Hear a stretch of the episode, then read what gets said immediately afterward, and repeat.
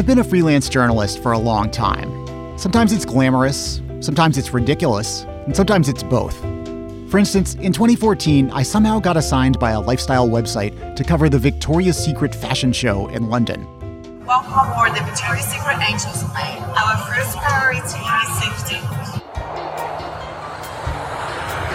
Be sure all your items are safely secured in the overhead bin. On a brisk December morning, the day before the show, I boarded a chartered jet at a private air terminal in New York. All aisles are clear. Cabin pressure drop.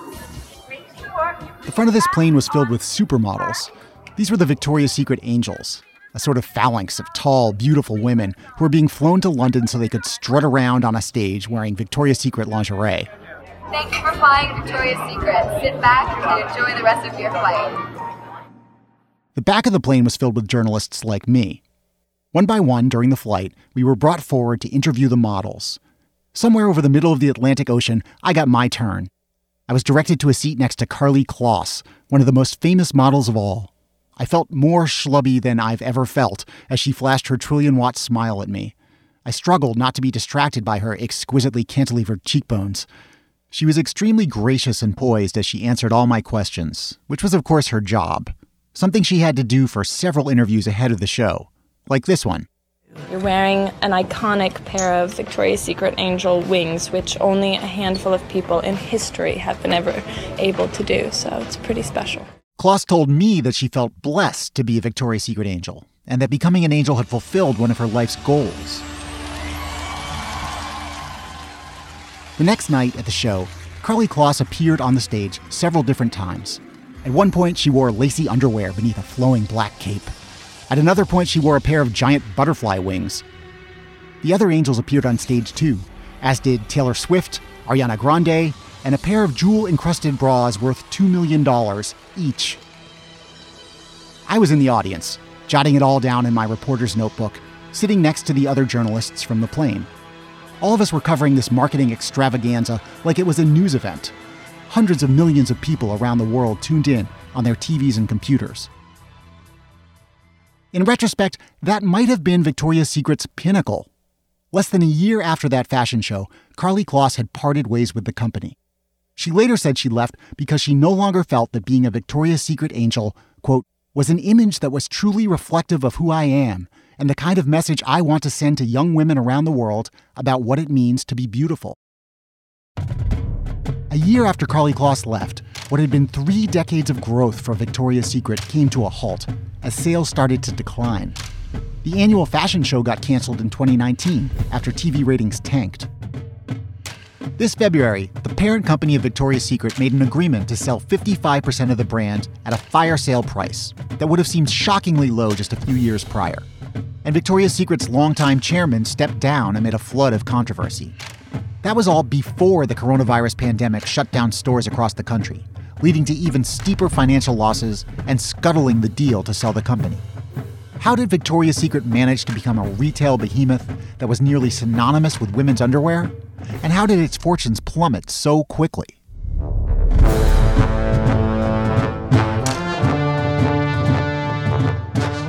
I'm Seth Stevenson.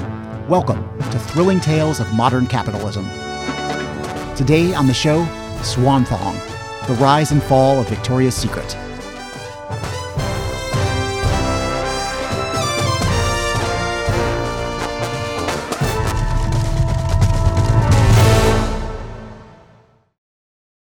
Although it's known for making products for women, Victoria's Secret was created as a shopping experience for men. If a man would give it to me, the world would be an easier place. The Victoria's Secret gift card. It's everything she wants. It began in 1977 when a guy named Roy Raymond wanted to buy some underwear for his wife. He tried the ladies' lingerie section at the department store, but he felt unwelcome, and he couldn't find anything that would make a good gift. He described the merchandise as racks of terry cloth robes and ugly floral print nylon nightgowns.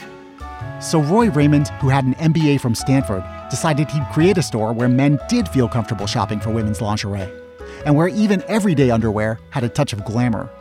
He named his store Victoria's Secret because he thought it would evoke a sort of Victorian era boudoir sexiness. And he outfitted his first space in a storefront in Palo Alto, California, with dark wood, elegant rugs, and silk drapery. By 1982, he'd expanded into a few more stores around the Bay Area and also launched a mail order catalog. The company had decent sales, but it was struggling to make its balance sheet work. That's when Les Wexner came along. Wexner was an entrepreneur from Columbus, Ohio. He'd launched a chain of women's clothing stores called The Limited, and he thought Roy Raymond's idea had potential. So even though Victoria's Secret was losing money, Wexner swooped in and bought it for a million dollars. Happy ending, right? Except two years later, the company's worth $500 million, and Roy Raymond jumps off the Golden Gate Bridge. Poor guy just wanted to buy his wife a pair of thigh highs, you know? That's from the 2010 film The Social Network. It's not quite true. Roy Raymond died from suicide more than a decade after he sold Victoria's Secret, and after some of his other business ventures had failed. It is true, though, that Victoria's Secret very quickly shot up in value after Les Wexner bought it. Roy Raymond's insight had been that men didn't like shopping for women's underwear at department stores. But Les Wexner had a more important insight. Women didn't like shopping for underwear at department stores either. Back in the early 1980s, most women got their underwear at places like J.C. Penney, choosing from a narrow array of options in white, tan, pink, or black. If they wanted something racier, they might be forced to shop at a place that felt kind of seedy. Victoria's Secret made sure its stores had an upscale sheen, and the merchandise on sale was attractive and fashionable. It felt like affordable luxury.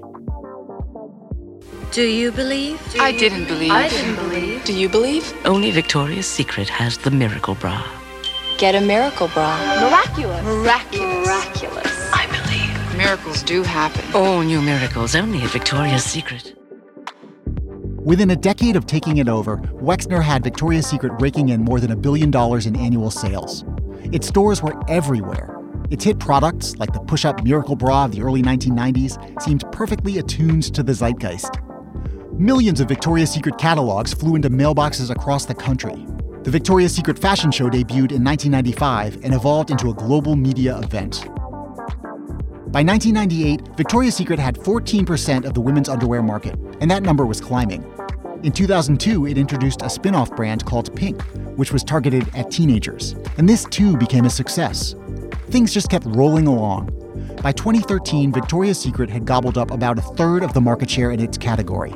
It seemed Les Wexner had the magic touch there was kind of this attitude that Victoria's Secret was gold and no one could touch us.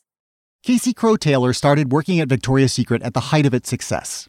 Ever since she was a kid, Victoria's Secret had loomed large in her conceptions about what was attractive, what was sexy. My dream job when I was 13, 14 years old was to work on the fashion show. She eventually landed a job in the Victoria's Secret PR department. She spent her 25th birthday working backstage at the show, just like she'd dreamed. It was huge for me. I worked so hard to get myself into that company for years, and I finally got there. The Victoria's Secret that had captured Taylor's childhood imagination had built its brand on images of absolutely flawless bodies, a level of perfection that no real woman, not even the models in those photos, could ever achieve in real life. This was a hugely successful strategy for decades, until a few of the company's competitors realized the culture was ready for a change. Retouching? Never. We're all perfectly imperfect. In 2014, a brand called Aerie made a pledge not to Photoshop pictures of its models in its marketing materials. It captioned the unretouched photos with taglines like, We think the real you is sexy. When Aerie started their no Photoshop campaign, somebody raised their hand and was like, Would we ever consider doing something like this? And it was like, LOL, laughed out loud. People were like, no, don't even bring that up. You might get fired. A few years later, the singer Rihanna launched a brand which put a very pregnant model in its lingerie fashion show. Some brands were using transgender models, older models, plus size models. But Victoria's Secret had built a $7 billion business around a very specific kind of fantasy supermodels, glamour shots, angel wings, and diamond studded bras. It was not about to throw all that away. Roll tape. What is Victoria's Secret in three, two, one, go. Off and running. Rock and roll. Just before the Victoria's Secret 2018 fashion show, which would turn out to be its last, Chief Marketing Officer Ed Razek gave an interview to Vogue. He was asked whether the company might ever put a more diverse range of models on the runway. Razek dismissed the idea. He said there was no interest in a lingerie show featuring plus sizes. He didn't think the Victoria's Secret show should feature transgender models because he said the show was a, quote, fantasy. There was an uproar over these comments, and Razek left the following year. Around the same time, Victoria's Secret hired a transgender model for the first time to promote its pink line. What was it like to work for a guy like Razek, or for a company built around that very specific kind of fantasy? According to Casey Crowe Taylor, it was pretty miserable. I was bullied, publicly shamed, bullied on set by Ed Razek. In 2015, Taylor was working on a photo shoot. Razek was there. A buffet lunch had been set out, and at one point, Taylor went up to get seconds. She never made it to the buffet table. She told the New York Times that Razek blocked her path, looked her up and down, and, with dozens of people watching, began berating her about her weight. I was so upset. I like cried in the bathroom after, and no one asked me about it after it happened. And to be honest with you, that was very normalized. That actually wasn't the straw that broke the camel's back. It was how management handled it when I tried to report it, is what made me leave. When I tried to report it, the person who led my team tried to tell me that he was making a joke. And so for me, I just felt so disrespected, so like not even close to value that I was like, I don't even know if I can like come into work tomorrow. And I quit like two weeks later. I resigned without another job. The Times story alleged that Razek had also made unwanted sexual advances at Victoria's Secret models, attempting to kiss and grope them. Razek told The Times the accusations in this reporting are categorically untrue, misconstrued, or taken out of context. The paper said he didn't comment on any specific allegations. Meanwhile, Les Wexner, the man who'd bought Victoria's Secret in 1982 and run it ever since, was facing his own image problems. How did Jeffrey Epstein use the billionaire behind Victoria's Secret for wealth and women? The New York Times. Wexner had a long standing, somewhat mysterious relationship with the convicted sex offender Jeffrey Epstein. They were friends. When Epstein was arrested in 2019 on charges of sex trafficking involving underage girls, Wexner's ties to Epstein were back in the news. Quote, Within years of meeting Mr. Epstein, Mr. Wexner handed him sweeping powers over his finances, his philanthropy, and private life, according to interviews with people who knew the men. It turned out that Epstein had preyed on women in part by falsely claiming he was a recruiter for Victoria's Secret models. The Times reported that Wexner was aware of Epstein's behavior. Wexner has been praised for hiring and promoting a lot of women into top executive positions at Victoria's Secret. But he also hired and promoted Ed Razek. And he fought as hard as anyone to preserve the idea of a lingerie brand as a world of airbrushed, unattainable fantasy. According to the Time story, when a staffer asked him if the company's reliance on ultra slender supermodels was making it look behind the times, Wexner responded, Nobody goes to a plastic surgeon and says, Make me fat.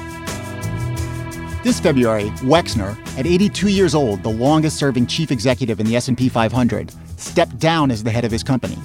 Around the same time, he attempted to sell a 55% stake in Victoria's Secret to a private equity firm called Sycamore Partners. At a valuation of $1.1 billion, the sale price implied that Victoria's Secret was worth only a fraction of what it had been just a few years before. But even with that discount, the sale fell through when the buyer got cold feet amid grave concerns about the pandemic's effects on the business. Victoria's Secret recently disclosed that its sales were down almost 50%, and it announced that it would permanently close about a quarter of its North American stores. It's the bleakest financial moment in the company's history.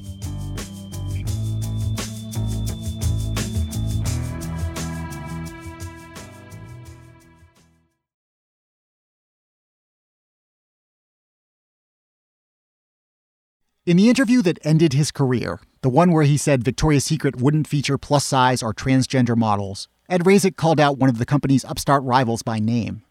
We're nobody's third love, he said. We're their first love. I was shocked.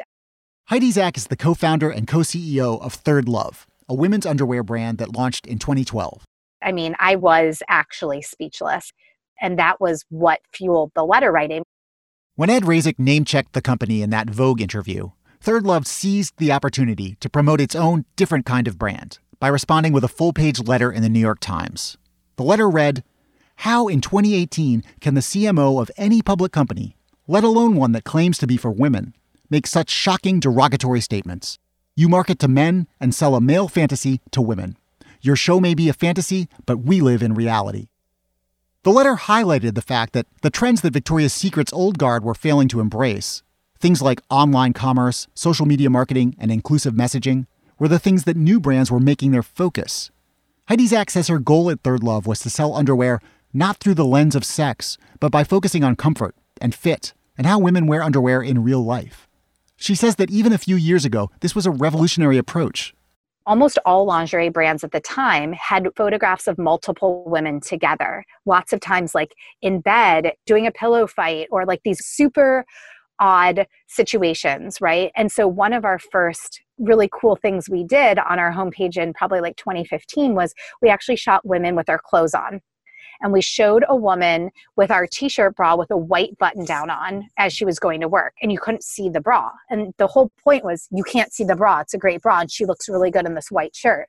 And so it was sort of just taking something that's so basic to basically say most women who are going to work put on a bra so that it's supportive and can't be seen super basic but we actually showcase that Back in the early 80s, Roy Raymond thought the underwear on sale in the department store was old fashioned and out of date. Maybe the idea behind Victoria's Secret of selling underwear with fantasy and glamour and multi million dollar fashion shows is what's out of date now. Here's Casey Crowe Taylor again. We want to see people who look like us. We don't want to be talked at anymore by the media. We want to be connected. We want to talk with people who are similar to us or look like us. And so I think social media just kind of like broke the whole Victoria's Secret fantasy world open because now we know what real women look like. We can see it every single day. Victoria's Secret is still a giant player in the underwear business. It's many times larger than a company like Third Love. But bigger means less nimble at a time when slow moving retailers are getting crushed. Victoria's Secret has more than 900 brick and mortar stores in the US alone. When sales were booming, those stores made the brand ubiquitous. But foot traffic in malls has been dropping for years. And meanwhile, the company is stuck with massive rent obligations. A company like Third Love, that sells to consumers almost exclusively online, can do lots of things that Victoria's Secret, with its stocks of merchandise sitting in the back rooms of hundreds of stores, just can't do as dexterously. Yet even a few years ago, Heidi Zak had trouble convincing investors to back a business that sold bras over the internet. When we were pitching the business back in 2013, I remember a lot of investors simply would say, I don't believe women are going to buy a bra online how would that even ever occur? And so even the idea of what you could sell online that in itself was radical. For us a huge benefit of selling online is the number of sizes that we have. We could never sell 84 bra sizes in a physical store.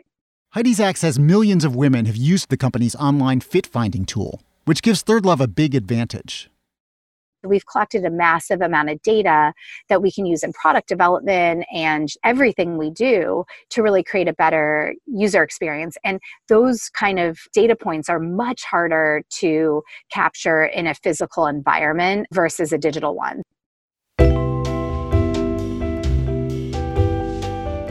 It's not clear what will happen to Victoria's Secret in the months and years ahead. Even when life returns to some form of normalcy, Victoria's Secret feels like it's the past, not the future. Casey Crowe Taylor, who once dreamed of working for Victoria's Secret, says she's come to recognize some of the harm done by the company's approach to beauty. I remember even in college getting together to watch the Victoria's Secret fashion show, and like we wouldn't eat all day just to make sure that we felt the best we could feel watching the Victoria's Secret fashion show. That is so screwed up. I have a daughter now. I would never want her to do that. It's crazy.